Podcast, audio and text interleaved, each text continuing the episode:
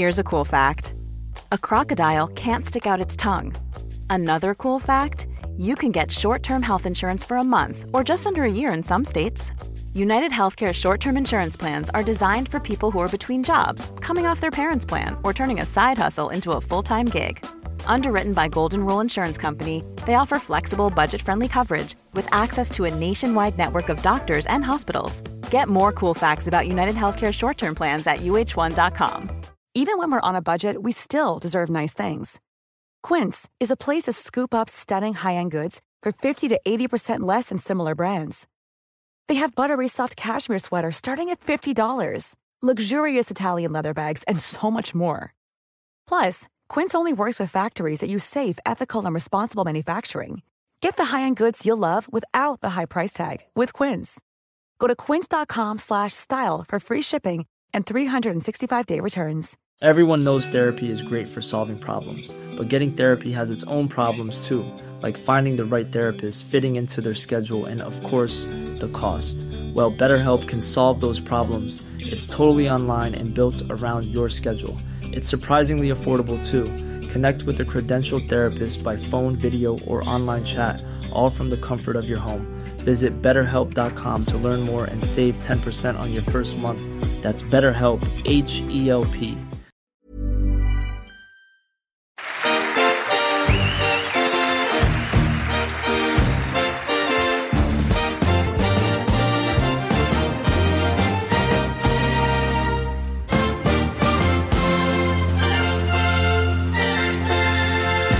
Du lyssnar på Fotboll i fotboll och eh, året är 2024 och det här är vårt första gästavsnitt. Precis, eh, vi har fått äran att få ringa upp eh, Bartosz Grelak. Eh, så vi ska göra en liten lägesrapport på honom och se hur han har det nere i Ungern. Ja. Vi har saknat honom sedan han lämnade Sverige. Ja, verkligen. Det är också en sån här karaktär som man ska ha i svensk fotboll. Det är många sådana nu, men vi ringer de här tränarna som är runt om i världen. Ja, precis. eh, Och som jag nämnde också, göra en liten lägesrapport och se hur det går för honom, hur han har det, hur han har akklimatiserat sig där nere. Eh, Så det är väl det vi ska göra i det här avsnittet. Ja, vi slår en pling. Hallå ja. Hej Bartos! Tjena. Tja, allt bra? Ja, det är fint. Det är fint. Hur mår du? Härligt, det är bara bra tack. Eh, Det är jag och Lukas här från Fotboll i fotboll. Tjena Lukas. Tjena, tjena Bartos. Hur, Hej. hur är livet i Ungern? Eh, det är bra. Livet i Ungern är bra. Nu befinner jag mig i och för sig inte i Ungern. Jag är i Kroatien. Vi är på läger här. Okej. Eh, ja, ja, men här är det... Ja, precis. Vi möter Hajduk nu på fredag. Eh, så ja, men det, blir, det blir en bra match. De, är ju, det är ju ett, de tror jag leder kroatiska ligan nu, så de är, de är bra. Kommer du testa några nya taktiker under den träningen? Träningsmatchen? Under den ma- träningsmatchen?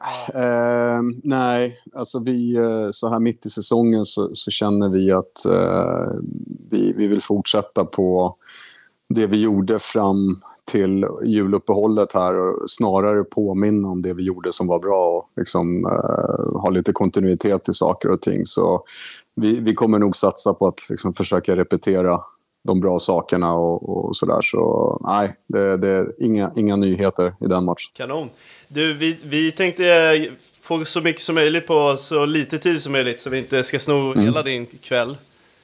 Ja, men det är lugnt. Ja, Det är lugnt. Eh, och vi tänkte börja från eh, skilsmässan med AIK om man får kalla det så.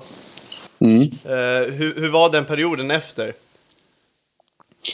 Eh, perioden efter var... Det, alltså, det är klart att det, det, det var ju inte roligt när det väl eh, hände. Då. Eh, det var ingenting som jag hade väntat mig. Och, eh, jag trodde väl att jag hade kanske byggt upp ett lite större förtroende över tid eh, i klubben. Men eh, när det väl hände så var det någonstans bara att acceptera det. Och, och som med mycket annat i livet så måste man ju försöka se möjligheterna i, i eh, det som sker i ens liv. Och, och jag såg ju möjligheter i att eh, ja, åka runt lite i Europa och titta på matcher och besöka lite klubbar och tränare och, och liksom ja, så många tränare som blir arbetslösa som är eh, i alla fall hyfsat ambitiösa så försöker man ju förkovra sig under den där perioden. Och det var, sådär när jag tittar tillbaks på det så var det en, eh, uh, utnyttja den perioden på, tycker jag i alla fall, på bästa möjliga sätt. Ja, det är skönt att höra att du tacklar det på rätt sätt. Uh, jag, jag, mm. Det var en intressant grej du sa där, för jag blev också väldigt chockad i samband med att du fick lämna AIK, för det kändes verkligen som att det var inte värt en fot, tycker jag inte. Var, var det för höga kravställan då, eller vad berodde det på? Nej, men alltså så här nu när det har gått lite tid så, så, så känner jag väl att eh, mycket av det som hände under föregående år i AIK uh, eh, avslöjar väl lite grann så, som pågick under den perioden jag fick gå. Um, utan att gå in på detaljer mer, men mm. liksom det, det, det, har väl visat sig lite grann eh, vad, vad, vad, som var problemet. Och, eh, ja, under den perioden som, som jag får gå, jag tror vi ligger femma i allsvenskan. Eh, vi spelar playoff i Conference League. Vi har väldigt mycket skador den perioden och det, det var inte optimalt. Eh, sådär, och jag kände väl att eh, självklart hade jag ju personliga liksom, ambitioner för laget att vi skulle mm, vinna lite mer. Men vi är, under, under min tid som tränare i alla fall så, så, så, har jag alltid, mina lag har alltid varit starka på hösten. Så jag tänkte att ligger vi någonstans där femma i allsvenskan och smyger bakom toppen så och, och, när spelare som är skadade kommer tillbaka så kommer vi kunna göra en attack mot topp tre i alla fall. Um, så, men tyvärr så, så, fick vi inte den möjligheten och, och det, nu så här i efterhand så är det såklart tråkigt men det känns också som att det var ett tag sedan. Vad beror det på att eh, dina lag oftast är starkast på hösten? Vad är anledningen till det? Nej, men jag, jag, jag, jag, tror att det har väl lite att göra med hur jag periodiserar träningen. Eh, att, eh, liksom, jag tror att alla tränare har väl någon form sådär, liksom, eh, hur man vill eh, periodisera sitt lag. Det är svårt att, det är svårt att toppa i fotboll eh, liksom, under en hel säsong. Ehm, du ska ju vara bra vecka till vecka men någonstans så, så, så, har jag, jag har väl haft kanske lite som filosofi att det är ju ofta på höstarna det också det avgörs och, och du måste vara stark där. Och jag, jag har väl någon form av metodik där jag skruvar lite på träningen och tar ner till exempel då för att vara konkret eh, dra ner lite volymen på träningarna, alltså mängden och, och går mer på intensitet. Och det, det liksom, för mig har det funkat rätt bra. Så ehm, ja, nej, så, så, så, generellt sett så har det varit så för min del. Så det var ju så mina tankegångar gick att eh, vi kommer ha en god chans att nå topp tre där på hösten. Men eh, ja, som sagt, nu blev det inte så. Mm, intressant. Eh, efter AIK var det en kort session i Discovery. Ja, den var jäkligt kort. Det var, jag, jag, gjorde, jag gjorde en, en eh, fotografering för dem som kostade massa pengar. Och lyckades röra om i deras schema där och skicka Nordin Gerzic på någon annan match för jag skulle vara hemma på min sons födelsedag. Och, liksom, så, så, och sen så tackade jag för mig. Så det var, äh, det var en jäkla spännande tid. Det hann inte ens bli en sändning alltså? Nej, jag gjorde typ en... Eh, liksom, tränade lite grann i studio och sådär någon dag.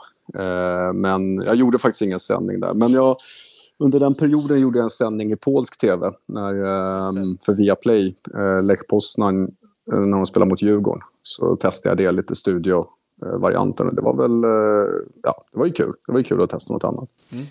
Var tankegången hela tiden här att du skulle bli tränare igen eh, med tanke på att du blir, alltså kom det inte något riktigt konkret när du tog över, alltså som expert då i Discovery?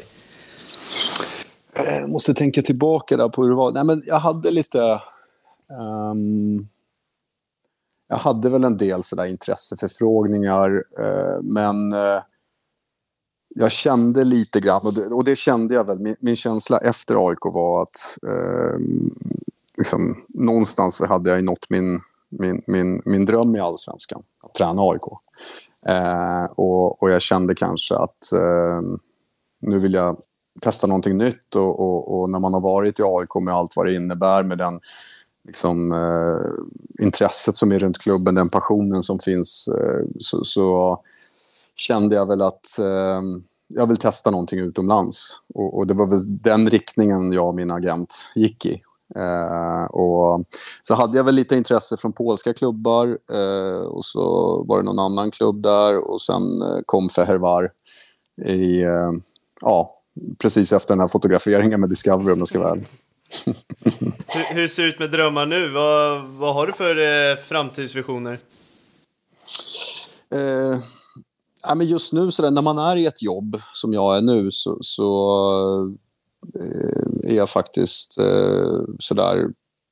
Jag har ju ett mantra till spelarna att vara här och nu och vara närvarande i det man gör. Mm. Och jag får liksom, ibland såklart så börjar man tänka lite grann men så brukar jag påminna mig själv om att det är här och nu som gäller. Men, men, men eh, jag har väl alltid tänkt sådär lite i min, i min karriär att när jag var jag har varit huvudtränare i division 1 i superettan. Jag var också sportchef i Frej.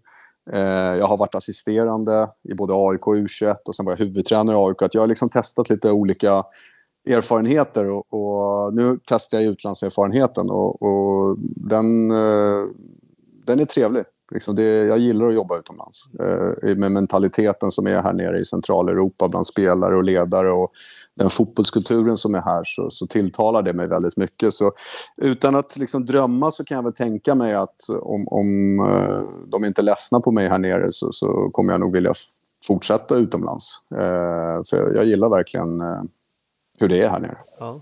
Jag, jag sitter faktiskt och kollar annars väldigt mycket på Lech Poznan och de eh, går ju ganska mm. halvknackigt. Det är inte så att man sitter och åh, det hade varit ganska spännande. eh, ja, det är en stor klubb, alltså det är en eh, superstor klubb. Jag tror att ehm, de eh, kan välja jag kan, jag kan inte säga att de kan... På, på den vad ska man säga, östeuropeiska marknaden, nu hade de en holländsk tränare eh, senast som fick gå här för inte allt för länge sedan. Men de är ju stora och, och, och liksom, drömmar kan nog rätt många tränare göra om, om det jobbet. Men eh, ja, den, den, personen som får det får nog skatta sig lycklig. Mm. Mm. Men eh, det blev Ungern och Ferhervar. Hur och varför blev det det? Eh, ja, egentligen eh, så var det väl så att eh, jag hade väl några så grundkriterier för, för eh, liksom, att det skulle vara utomlands och att det skulle, ehm, att det skulle vara ett jobb som... Eh, att det var lite mer av ett projekt. Kanske, eh, eller kanske, jag vet att jag tänkte att jag gärna tar en eh, klubb med potential. Och ofta så är det kanske klubbar som har varit historiskt sett i toppen och som kanske har en liten dipp. Och det var väl någonting sånt som jag sökte om man ska se det som ett projekt. Då. Um, och, och, den här klubben hette ju Videoton förut och, och, det har ju historiskt sett varit en, en, en de och Ferencvaros har i princip uh, ja, varit de största klubbarna här nere. Um, så, så det tilltalade mig väldigt mycket och sen så var det lite grann uh, att just att det var Ungern, för jag nämnde lite där att jag hade polska uh, klubbar som var intresserade men det kändes lite med mina polska rötter att det hade liksom inte varit någon flytt utomlands på riktigt. Utan eh, jag ville verkligen testa någonting helt nytt och, och det är det ju verkligen. Det är ett helt annat språk och det är lite annan mentalitet och sådär. Så liksom när hela det här paketet landade så, så kände jag att eh, rätt omgående att eh, Fehervar, det är det spåret jag ska gå på och jag är väldigt glad att jag valde det. Hur, hur, är kvaliteten på ligan? Jag hatar att ställa den här frågan, men det blir en ganska, det blir ganska tydlig eh, jämförelse. Om vi tar det med allsvenskan, jättetråkig fråga egentligen, men vad, mm. vad ligger den på? Nej, men det, det, det, det är väl inte så tråkig fråga. Jag tror att det liksom, alla ligor kan ju jämföras väl någonstans i någon form av Uefa-ranking och liksom, om man ska använda något statistiskt verktyg och där ligger jag tror ungerska ligan precis har passerat allsvenskan. Jag tror man ligger 23 någonting, allsvenskan ligger 24 om jag inte missminner mig. Um, så det är ju jämbördigt med allsvenskan. Um, skillnaden uh, tycker jag är uh, dels de finansiella musklerna som finns här nere. Uh, jag menar, staten går in och subventionerar mycket för idrotten och, och med skatter och så här. Eh, så det satsas väldigt mycket pengar på idrott generellt sett och, och speciellt fotbollen. Ehm, så det är liksom spelare som kommer hit eh, tjänar rätt bra. Eh, det måste man säga. Och, och, det finns spelare i varje lag som eh, är riktigt, riktigt bra. Ehm, men jag skulle väl säga att skillnaden mot allsvenskan är just att lägsta nivån är bättre här och det har med den enkla förklaringen att det är bara 12 lag i den här serien. Um, och man möts tre gånger. Um, så kvaliteten på matcherna är uh, hög skulle jag säga, tempostark. Sen tycker jag allsvenskan kan vara faktiskt i vissa avseenden bättre rent uh, taktiskt än den här ligan. Men uh, här nere är det mer liksom, omställningar, det är mer fokus på duellspelet. det är ett rakare spel på något sätt. Och, och de flesta lagen har spelare med Eh, väldigt välutvecklad eh, fysisk förmåga. Så, så Eh, den skiljer sig lite grann, men jag skulle väl säga att den är jämbördig. Vi har ju Ferencvaros här som är någonstans liksom dragloket för ligan och i Sverige så har väl Malmö varit lite dragloket ute i Europa. Och så. Eh, så det är rätt likt så sett.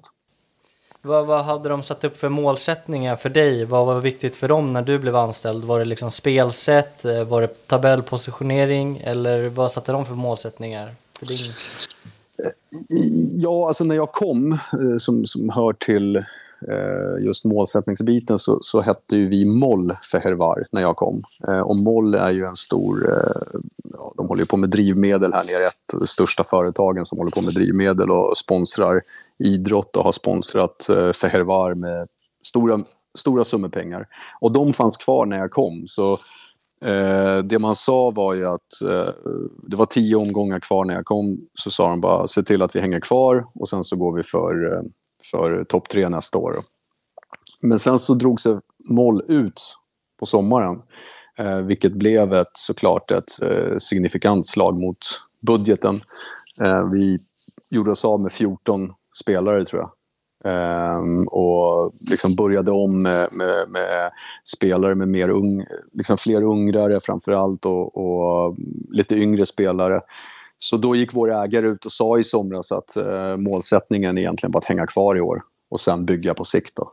Så det har liksom förändrats lite grann, de här målsättningarna. Och, um, men samtidigt så jag trivs bra med spelarna, jag trivs bra med klubben och staben och allting så jag kände väl bara att det är bara att gilla läget och köra på. Och vi har fortfarande en stark budget i jämförelse med många andra lag i den här serien. Så, så vi, vi ska nog klara av den målsättningen att hänga kvar. Ja, ni ligger väl på en tredje plats nu ju. Ja, men vi ligger trea efter en halva säsongen, men mycket kan hända. Vi har, liksom, det kommer transferfönster här och vi har redan tappat två av kanske våra mest framstående spelare. Så, så um, och, det är såklart att vi ska försöka ersätta det men, men eh, vi är rätt ödmjuka inför den här våren. Eh, så, så vi får väl se hur, vart vi landar till slut men det är jättebra att vi ligger där vi ligger. Mm. Men eh, om jag vill slå på match med Fervar, vad kan jag förvänta mig utifrån ditt eh, eh, spelsätt som du har med laget? Eh, ja, vad kan du förvänta dig? Vi spelar formationsmässigt så spelar vi 3-5-2.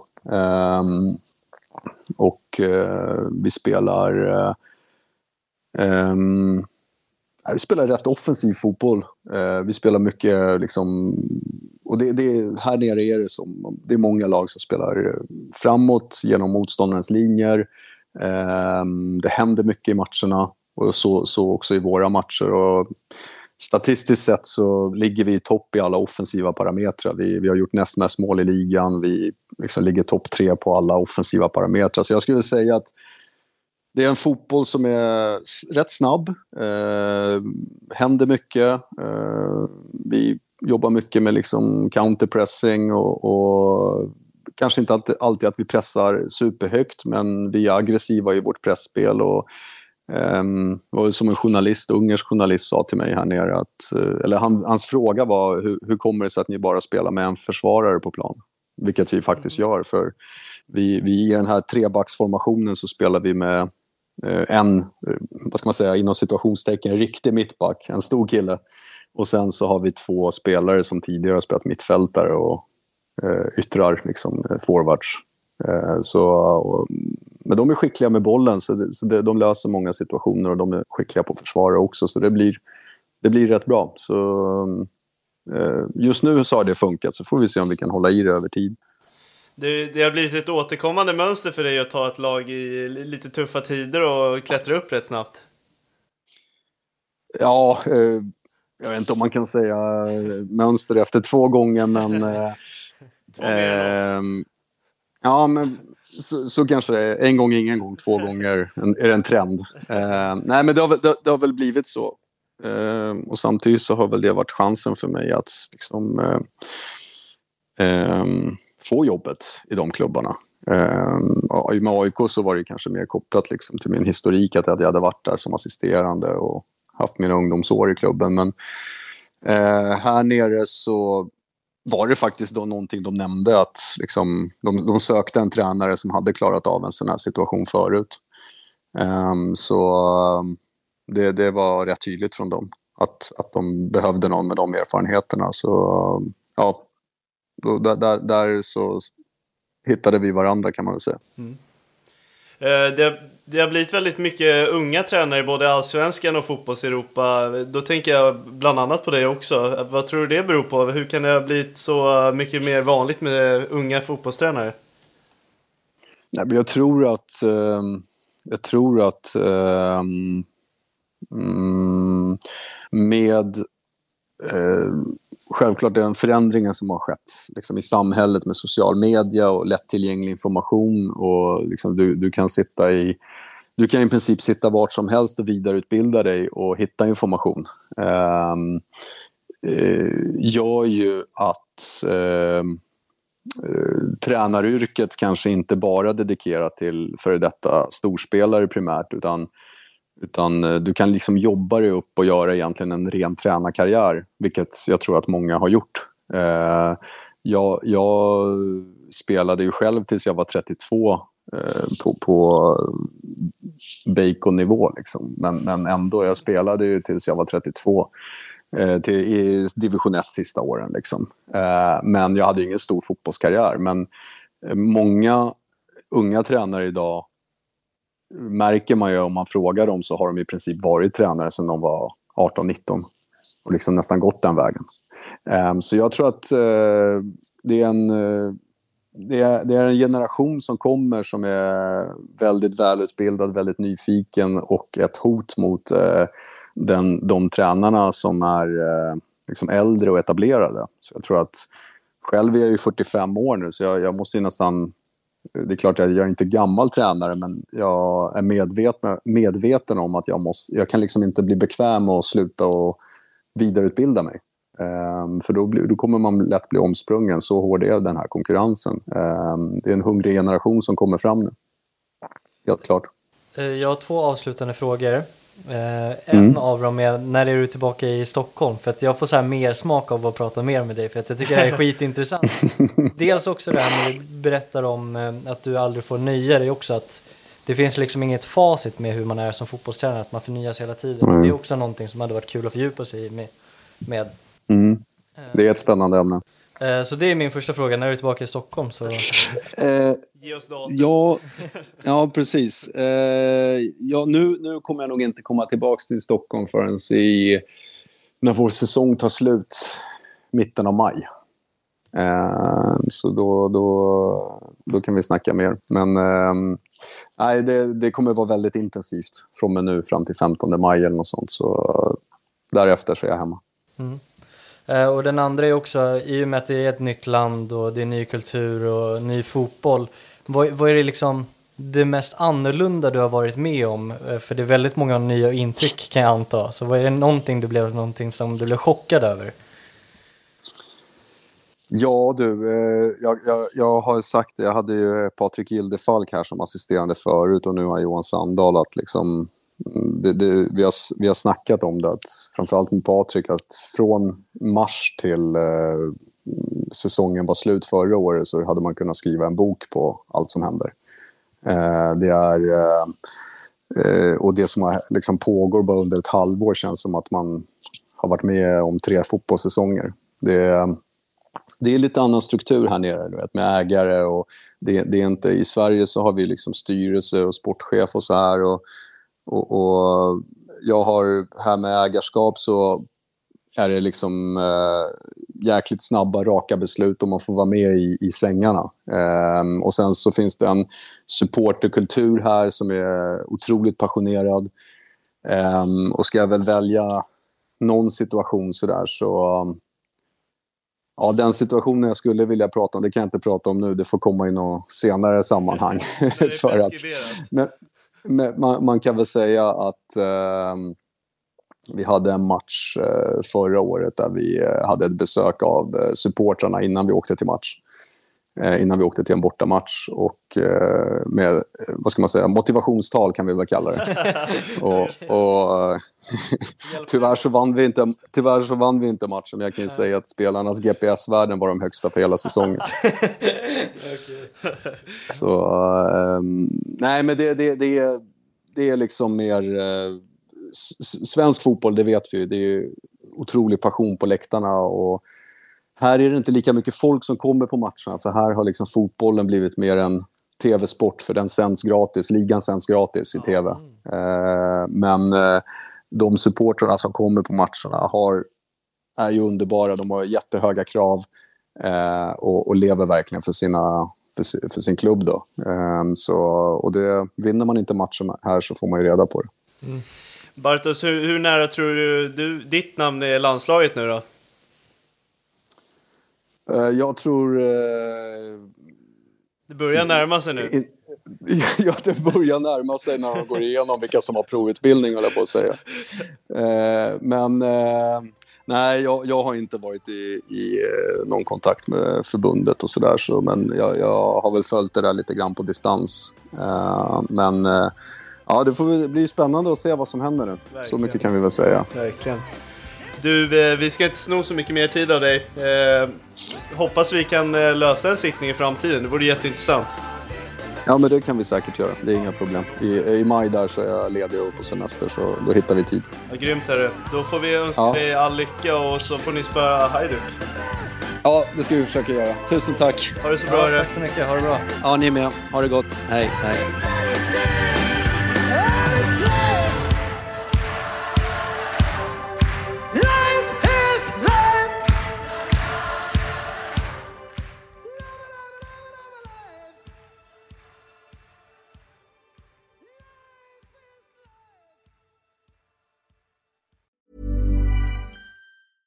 Mom deserves the best, and there's no better place to shop for Mother's Day than Whole Foods Market. They're your destination for unbeatable savings, from premium gifts to show-stopping flowers and irresistible desserts. Start by saving 33% with Prime on all body care and candles. Then get a 15-stem bunch of tulips for just $9.99 each with Prime. Round out Mom's menu with festive rosé, irresistible berry chantilly cake, and more special treats. Come celebrate Mother's Day at Whole Foods Market. Even when we're on a budget, we still deserve nice things. Quince is a place to scoop up stunning high-end goods for 50 to 80% less than similar brands.